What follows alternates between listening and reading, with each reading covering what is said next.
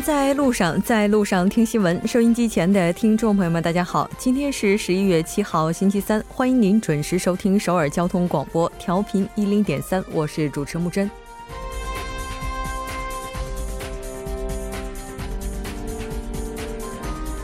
现在是美国东部时间十一月七号早上的四点整，开票虽然还在收尾，但大局基本已定。参议院共和党占优势，而众议院则由民主党掌握主动权。可以预见，未来特朗普的内政之路将依然充满艰辛，而外交上，特朗普将依然是大权在握。北韩问题呢，也是再次遇挫。美国的国务部宣布推迟原定于八日与北韩举行的高级别会谈，详细情况稍后带您了解。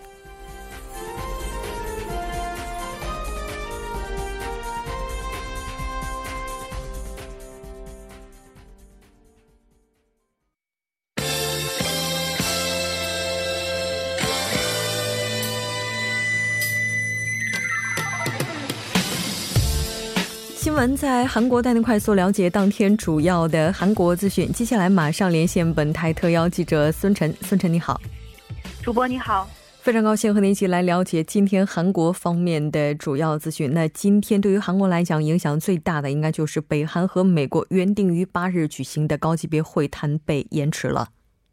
没错。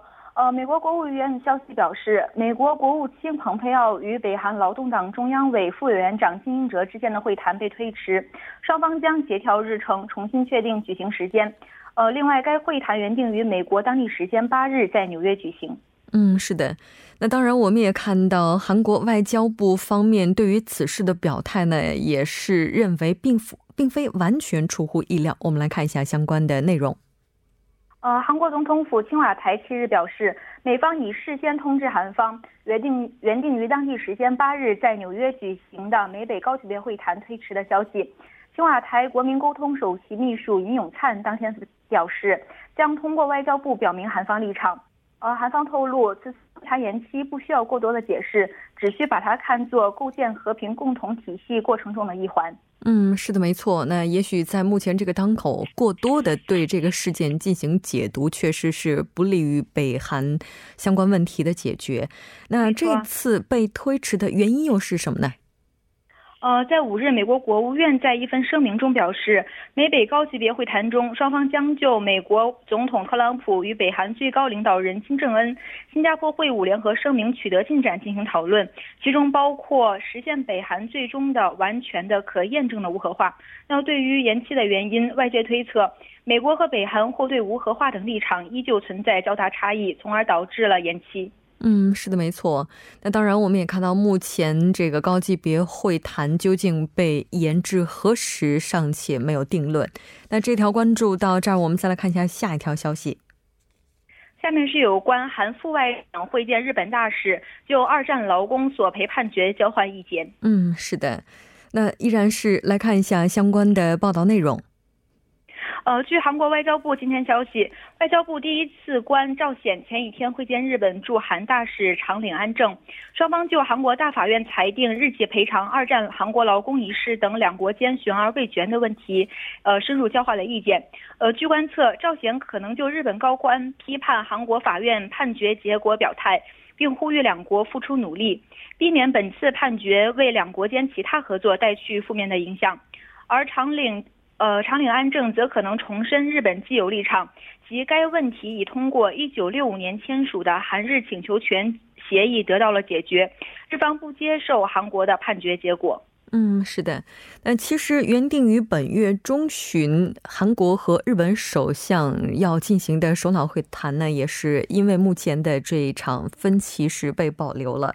我们了解到，韩日还将就造船补贴争端等等举行双边的磋商。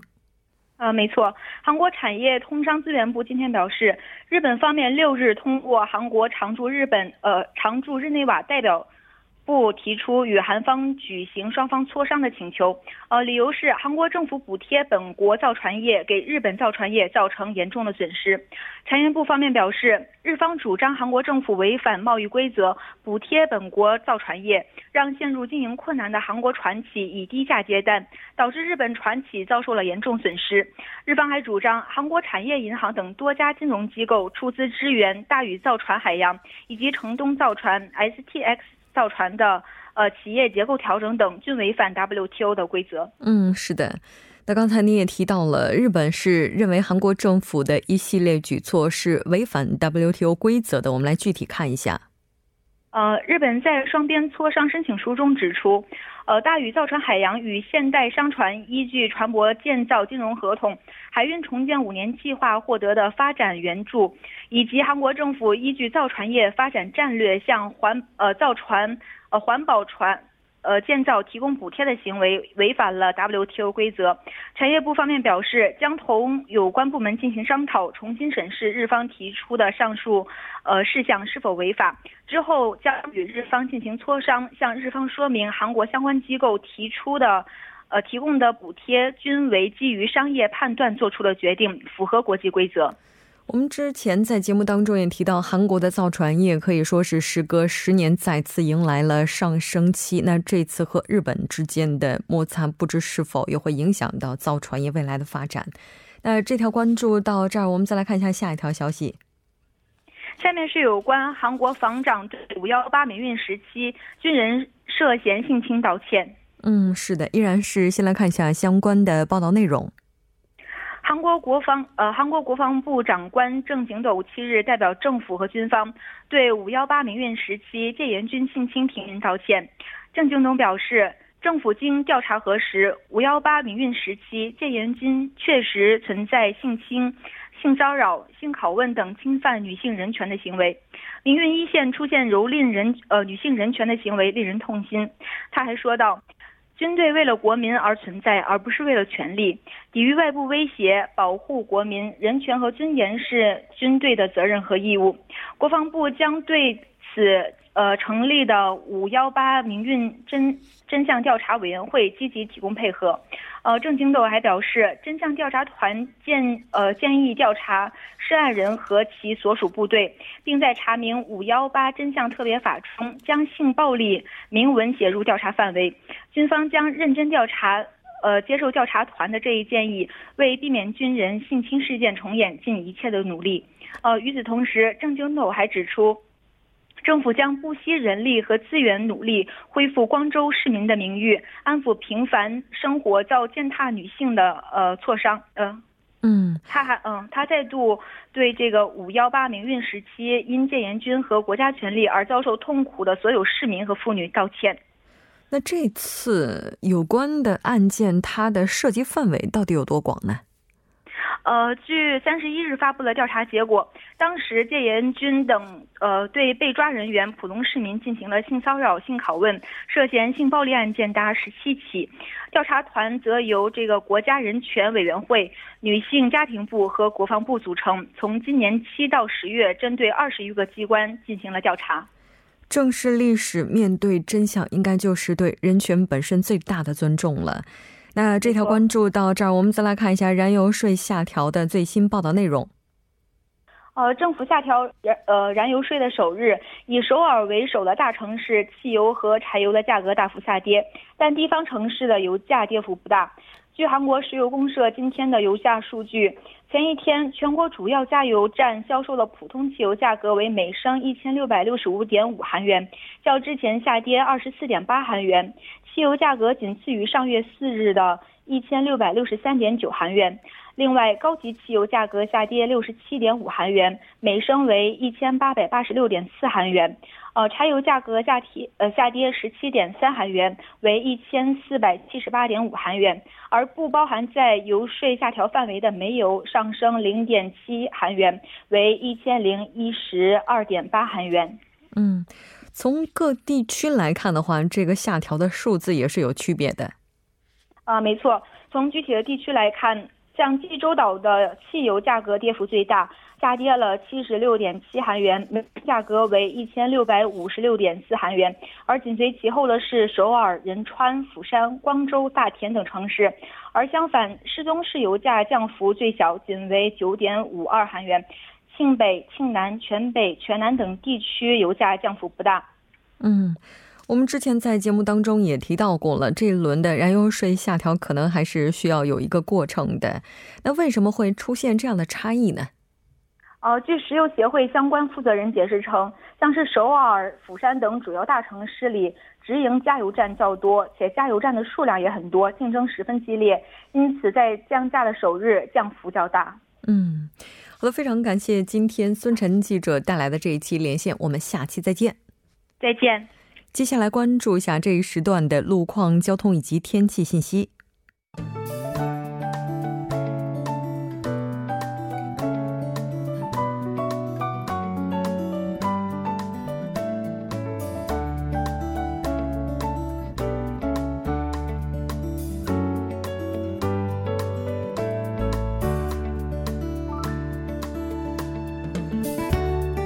晚上好，今天是星期三，这里收程琛为大家带来这一时段的路况及天气信息。现在是晚间六点十一分，我们先来关注两则交通临时管制的通告。在彭塘水西路彭塘至青潭大桥方向梅松地下车道至梅松二桥这一路段呢，将会进行噪音调节的施工作业，届时单方向的四个车道中的三个车道将会进行部分的交通管制。具体的管制是时间是十一月七号至十一月九号为止，每天的晚十一点至次日的凌晨五点。那么下一则消息呢，来自盘浦大桥由南向北方向。在盘浦大桥北侧终点路段和江边北路依山方向进入交叉路路段，将会于今天晚间进行桥梁用伸缩接头的替换工作。届时，单方向的一个车道将会进行全面的交通管制。具体的管制时间是十一月七号晚十点至次日的凌晨五点。好的，那么天气方面，明天呢？伴随着大风降雨扩散到全国，由于本轮的雾霾浓度整体偏高，本次的降雨呢并未能有效的缓解最近糟糕的空气质量，建议听众朋友们在外出时做好防护措施。我们先来关注一下首尔市未来二十四小时的天气预报：今天夜间至明天凌晨阴转小雨，最低气温十一度；明天白天阴转小雨，最高气温十六度。好的，以上就是这一时段的天气与路况信息，我们稍后再见。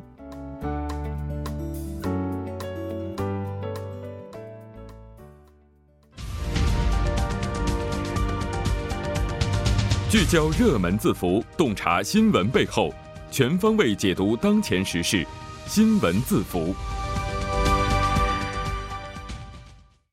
聚焦热门字符，解读新闻背后。接下来马上请出栏目嘉宾音乐，音乐你好，你好，主播，大家晚上好，非常高兴和您一起来了解今天的字符。那今天您带来的是什么呢？对，今天咱们看，今天天气应该对我今天带来这个话题不陌生啊，就是雾霾警报和单双号限行。哎呦，这几天的雾霾哈，其实对于很多朋友来讲，应该都是非常痛苦的一件事情了。特别是昨天下午的话，居住在首都圈的市民朋友的手机应该都震了。对，反正我的是震了，我不知道你的震没震。下午的也震了，然后晚上也震了。对，这个啊，这个我今天看了新闻才知道，这个是进入这个就是一直秋季以来，就是说手机震就是针对雾霾下达这种紧急警报的，这是第一次。哎，这是秋天以来第一次。以前的话，可能很多都是春天这样。那也就是像这个主播刚刚提到的，就是昨天咱们的手机都震了一下嘛。也就当时是说，在昨天下午五点的那个时间段为准呢，就是说当时的这个首都圈的这个天气呢，它已经满足了，就是说必须要减少这种细微颗粒物的这样的一个必要的这样的一个条件。所以呢，是决定从今天早晨六点到这个晚上九点的时候，在首都圈呢进行一个紧急的这样减少，呃，这个。个就相关的这样的一些措施，对排放的一个措施。但是好在什么呢？就是说不到二十四小时，在这个今天下午两点的时候，这一个警报被解除了。嗯当然，这个不是说让我们就是说过于的太掉以轻心，因为虽然说首都圈的这个警报解解除了，但是就是说其他地区的这个雾霾浓度都还还是蛮高的。但是到明天的话，会有这几场这个大雨下来，那么估计这几场雨之后呢，这个空气的质量将会得到这个进一步的改善。嗯，今天的话是立冬。那这个我们也看到，说近来的话，气象条件可以说对于雾霾的它的这个散开啊，嗯，应该说是非常不利的，因为大气静止这个状态实在是。它保持的时间有点太长了。嗯，一般哈雾霾它到什么情况的时候，然后气象厅啊，包括有关部门，它会发布这个警报呢？对，那我们今天说的这个雾霾呢，更加把这个重点放到这个 PM 二点五的这个呃细微颗粒物这边，这边是达到了呃这个九十到七十五微克每立方厘米的时候，它就会发布相应的警报。当然，到了这个五十到三十五，也就是说低于三十五微克的时候，它将会就是说把这个警报解除。那今天不是说下午两点的时候正好已经解除了嘛？当时的这个标准呢，仅仅是就是低于它的标准三十五的，稍微往下低了那么一点，就三十四，它就三十四微克，所以就把这个解报警警报给解除了。当然，有的那个市民朋友可能哎没有收到过相应的信息。如果大家就是说想收到这个有关雾霾警报也好，包括其他警报的，可以登录这个首尔市大气环境信息网站呢，就是 Clear Clean Air C L E A N A。i r 点 s o u r 点 g o 点 k r 可以去申请这一个服务，或者说打这个电话零二三七八九八七零幺，也可以呃申请相关，就是说收到相关信息的这一项的服务。嗯，零二三七八九八七零幺，对，嗯。其实今天的话，应该也是紧急的实施了这些减霾的措施。哎，对，那像主播提到的这个最主要的一个减霾措施，我们能够身体力行做到的，就是说要求这个单双号。当然不是说要求所有的市民，它更多的是限制的是这样的一个公共的机关，也就关公署。不过每次我说到关公署，就想到一个香港的那些以前的警察有关的电视剧。那它规定的是从这个今天上午六点到晚上九点的时候呢，首都圈的三个市道的。七千四百零八个行政公共机关所属的五十二点七万名的职员呢，他们将义务性的适用于车辆的单双号限行的这样的一个制度。嗯，那你想想，所谓的单双号限行，今天是七号，对不对？嗯，所以今天就是说单数的车是要进行这个限制运行的。当然，与此同时呢，首尔市还将全面封闭四百五十六个公共机关的停车场，并停止三万三千多辆的这个官用车的这样的一个运行。当然，对于市民朋友呢，首尔市还是积极的去怎么说？希望市民自发参与到对这个那个单双号限行制度。但是呢，这个还是这一点，它不是强制的，更多是鼓励的。所以说也没有相关的一些处罚的规定。所以说，即使市民不参与到这项规定当中呢，也不会就是说有任何罚款呢，或者说对违违违法的这样的一个一个呃一个一个处罚的这样的一个行为。嗯。那其实除了这个单双号限行之外，我们看到也是要要求老化的柴油车哈，今天如果可以的话，尽量不要上路。哎，对，今天是限制的是二点五吨以上的这个老旧柴油车的相关的运行。当然，这个呢也是首尔市算是呃第一次吧，开启限制老旧柴车运行的相关的这样的一个事项。它这个对象呢是包括二零零五年以前在这个首都圈已经登记在案的这个二点五吨以上的老旧柴油车。那这个总计呢是三十。二万台，当然我已经说到下午两点的时候，它已经是解除了相关的警警报嘛，也就是说到现在为止呢，这些老旧柴油车呢也是可以正常的对正常的在这个路面上进行相关的这些行驶行驶的。嗯，但好像这样的紧急措施，舆论并不是特别买账啊。对，因为可以说这次出台了以后，应该说相关的争议呢，比任何的时候都要相对的激烈一些。因为大部分的市民，他首先对这一制度呢，他的反应是非常冷淡，并没有说这是一个特别好的制度，因为他们觉得这个雾霾的根源呢，应该是在别的地方。那你想想，这个可以说是给市民的一个行为，应该是有一些限制的。这种车辆的二不制。车辆呃单双号限行的是否真的会有这个一时的效果，或者说长期的效果？这一点其实是蛮蛮让人质疑的。所以有人认为这个是不是政府就是想不到其他的方法，所以才去采取的这样的一个不必要的这样的一个措施。当然，还有一点就是说，对于这个老旧柴油车不是进行限行嘛，而且跟这个市民呃强制要不是市民要求这个单双号限行的这种鼓励措施不一样。这一点的话，如果违反的话，他是要缴纳十万元的韩元的这样的一个罚款的。所以你想想，如果是那些开着这种车，他是要维持生计的人来说，会不会给他们，哎，增加了太多的这样的相关的一些负担？所以呢，就是大部分认为这样的一个制度可能并不是那么的积极有效。嗯，是的，没错。其实之前就在雾霾比较严重的时候，当时我们也是看到首尔市政府推进单双号车辆限行。那那个时候舆论的声音也是赞成和反对哈，那大家应该也是各持己见的。那这个讨论应该说是一直在不断的反复哈。从现实的情况来看，其实刚刚在休息的时间，我们还在讨论说首尔市它其实还有另外的一个现行的制度叫游鱼节。哎，对，这个也是在今天准备材料的时候我发现的啊。他这个由于在这个按照由于的话，我在想是不是要翻译成这个星期制啊？他还说什么呢？就是说星期嘛，就周一到周天，如果我们家里自己有车的话，我们可以选那么一天，哎，这一天我们不开车这样的一个制度。当然，这一点呢，也是这个首尔市政府呢，希望大家能够呃在那一天多使用交通工具。这样的话，不仅可以说是节能，哎，净化空气，同时的话还可以就是说进一步的稍微刺激一下经济。当然。这个制度呢是从零三年开始实行的，嗯，呃，而且呢，对这个自发参与到这一制度的呢，会减免一定的停车费或者说通行费这样等等。但是这不太好的一点现象是什么呢？在这两年申请这一制度的这个有车族啊，可以说正在递减。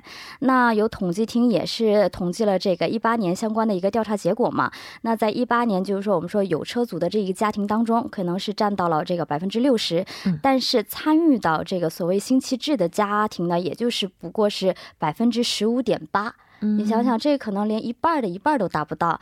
当然，和这个两年前，也就一六年的调查相比呢，这一个呃比重呢，还相当于减少了百分之零点六。所以这个也是很多人就在质疑。你想想，这样的一个星期制，大家好像执行的力度都如此的弱，那你说所谓的车辆的单双号限行，它的这个实际性的效果究竟有多大？这个也是大家在争议的这样的一点。嗯，是的，没错。其实我觉得可能还有一个原因就是宣传的力度不够，因为不是所有的有车一族。都知道还有这样的一个优惠节，对吧？那当然，我们在这里呢也是呼吁大家，如果可以的话，尽量多去使用大众交通工具，来尽我们自己的这样一份努力，来减少雾霾。非常感谢音乐，我们下期再见。好的，我们下期再见。稍后为您带来今天的他说：新闻在路上，在路上听新闻。您的点赞，您的回馈，是对我们最大的鼓励与支持。参与节目，您可以发送短信到井号幺零幺三，每条短信会收取您五十韩元的通信费用。另外，您也可以登录 TBS 官网三 w 点 tbs 点 s o v e r 点 kr 给我们留言。当然，在微信上搜索 TBS 互动，或者在 Instagram 搜索 TBS C News 也可以参与互动。新闻在路上，期待您的参与。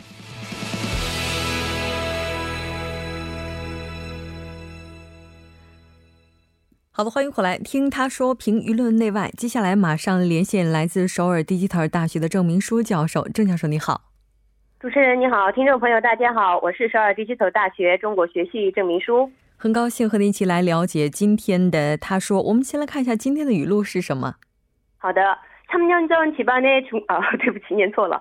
옷차림이가벼운여름에는더욱신경이쓰여렌즈를꼼꼼히가립니다。 中文是夏天身穿轻便的服装，这个时候更加操心，所以就挡住 CCTV 的镜头。那么这番话呢，是三年前安装中国产 CCTV 的张某接受东亚日报采访时说的话。嗯，夏天的时候着装轻便了，但是要挡住这些镜头，这是怎么了呢？哎，这是因为张这位张某呢，今年三十七岁的。是今年三十七岁的一名女士，她之所以安装 CCTV，是因为她养一只宠物。她因为有工作出去工作的时候呢，就很担心宠物在家里会不会过不好了。所以张某呢一出门就习习惯打开这个 CCTV。但是呢，他既担心家里的小狗，也担心是否自己的 CCTV 被黑客攻击偷看他。于是呢，每当出门回来，就习惯用手机挡住这个 CCTV 的镜头。嗯。那其实近年来可以说，这些镜头啊、电子产品啊等等被黑客攻击的事例可以说是不少了，甚至是呈现一个递增的趋势。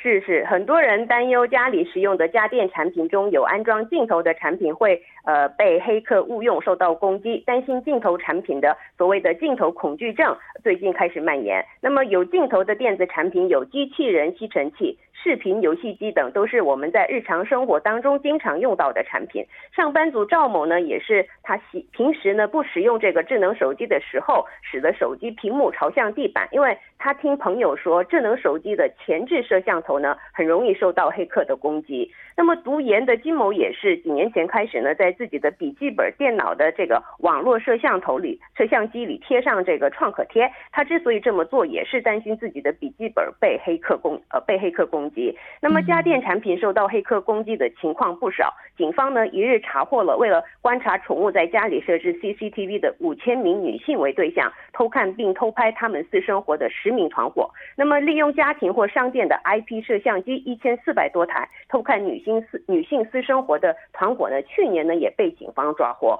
嗯，是的，像之前的话，可能大家对于自己个人隐私被偷窥的担忧，主要是来自于是否在我们不知道的这些角落里安装有摄像头。但现在的话，似乎我们自己个人所使用的这些电子产品都存在着被黑客攻击的可能，所以就有专家就说了，只要是电子产品，就有可能被黑。是的，专家表示呢，和这个互联网连接的所有机器实际上都有被黑的危险性。那么在日常生活使用到的家家电也不例外。通过这个智能手机应用程应用程序和 WiFi 连接，可以二十四小时观察的机器人吸尘器，这都是这个物联网发达之故。那么黑客呢，侵入保安。呃，比较脆弱的家电产品之后，插入有害代码、有害代码或是黑客程序，一旦侵入成功，就可以远程操控，这样呢就可以偷看到别人的私生活了。嗯，有些时候可能我们会觉得这些电子产品我们已经把它们给关掉了，但关掉并不意味着它就是完全安全的。那在这种情况之下，对于用户而言，我们怎么样去保障自己的安全，防止类似事件的发生呢？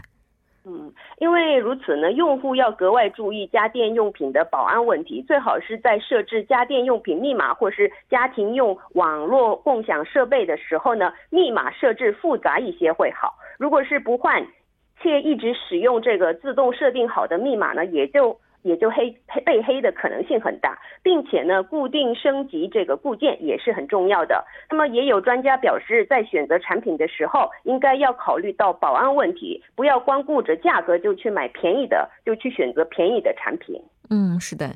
其实除了刚才您提到的这些技术上的，再加上一些我们个人的方式去保障这些，就是我们的个人隐私安全之外，哈，那之所以不法分子这么猖獗，是不是也是因为违法成本较低，相关的处罚力度依然是太弱？不知道是不是也和这些有关？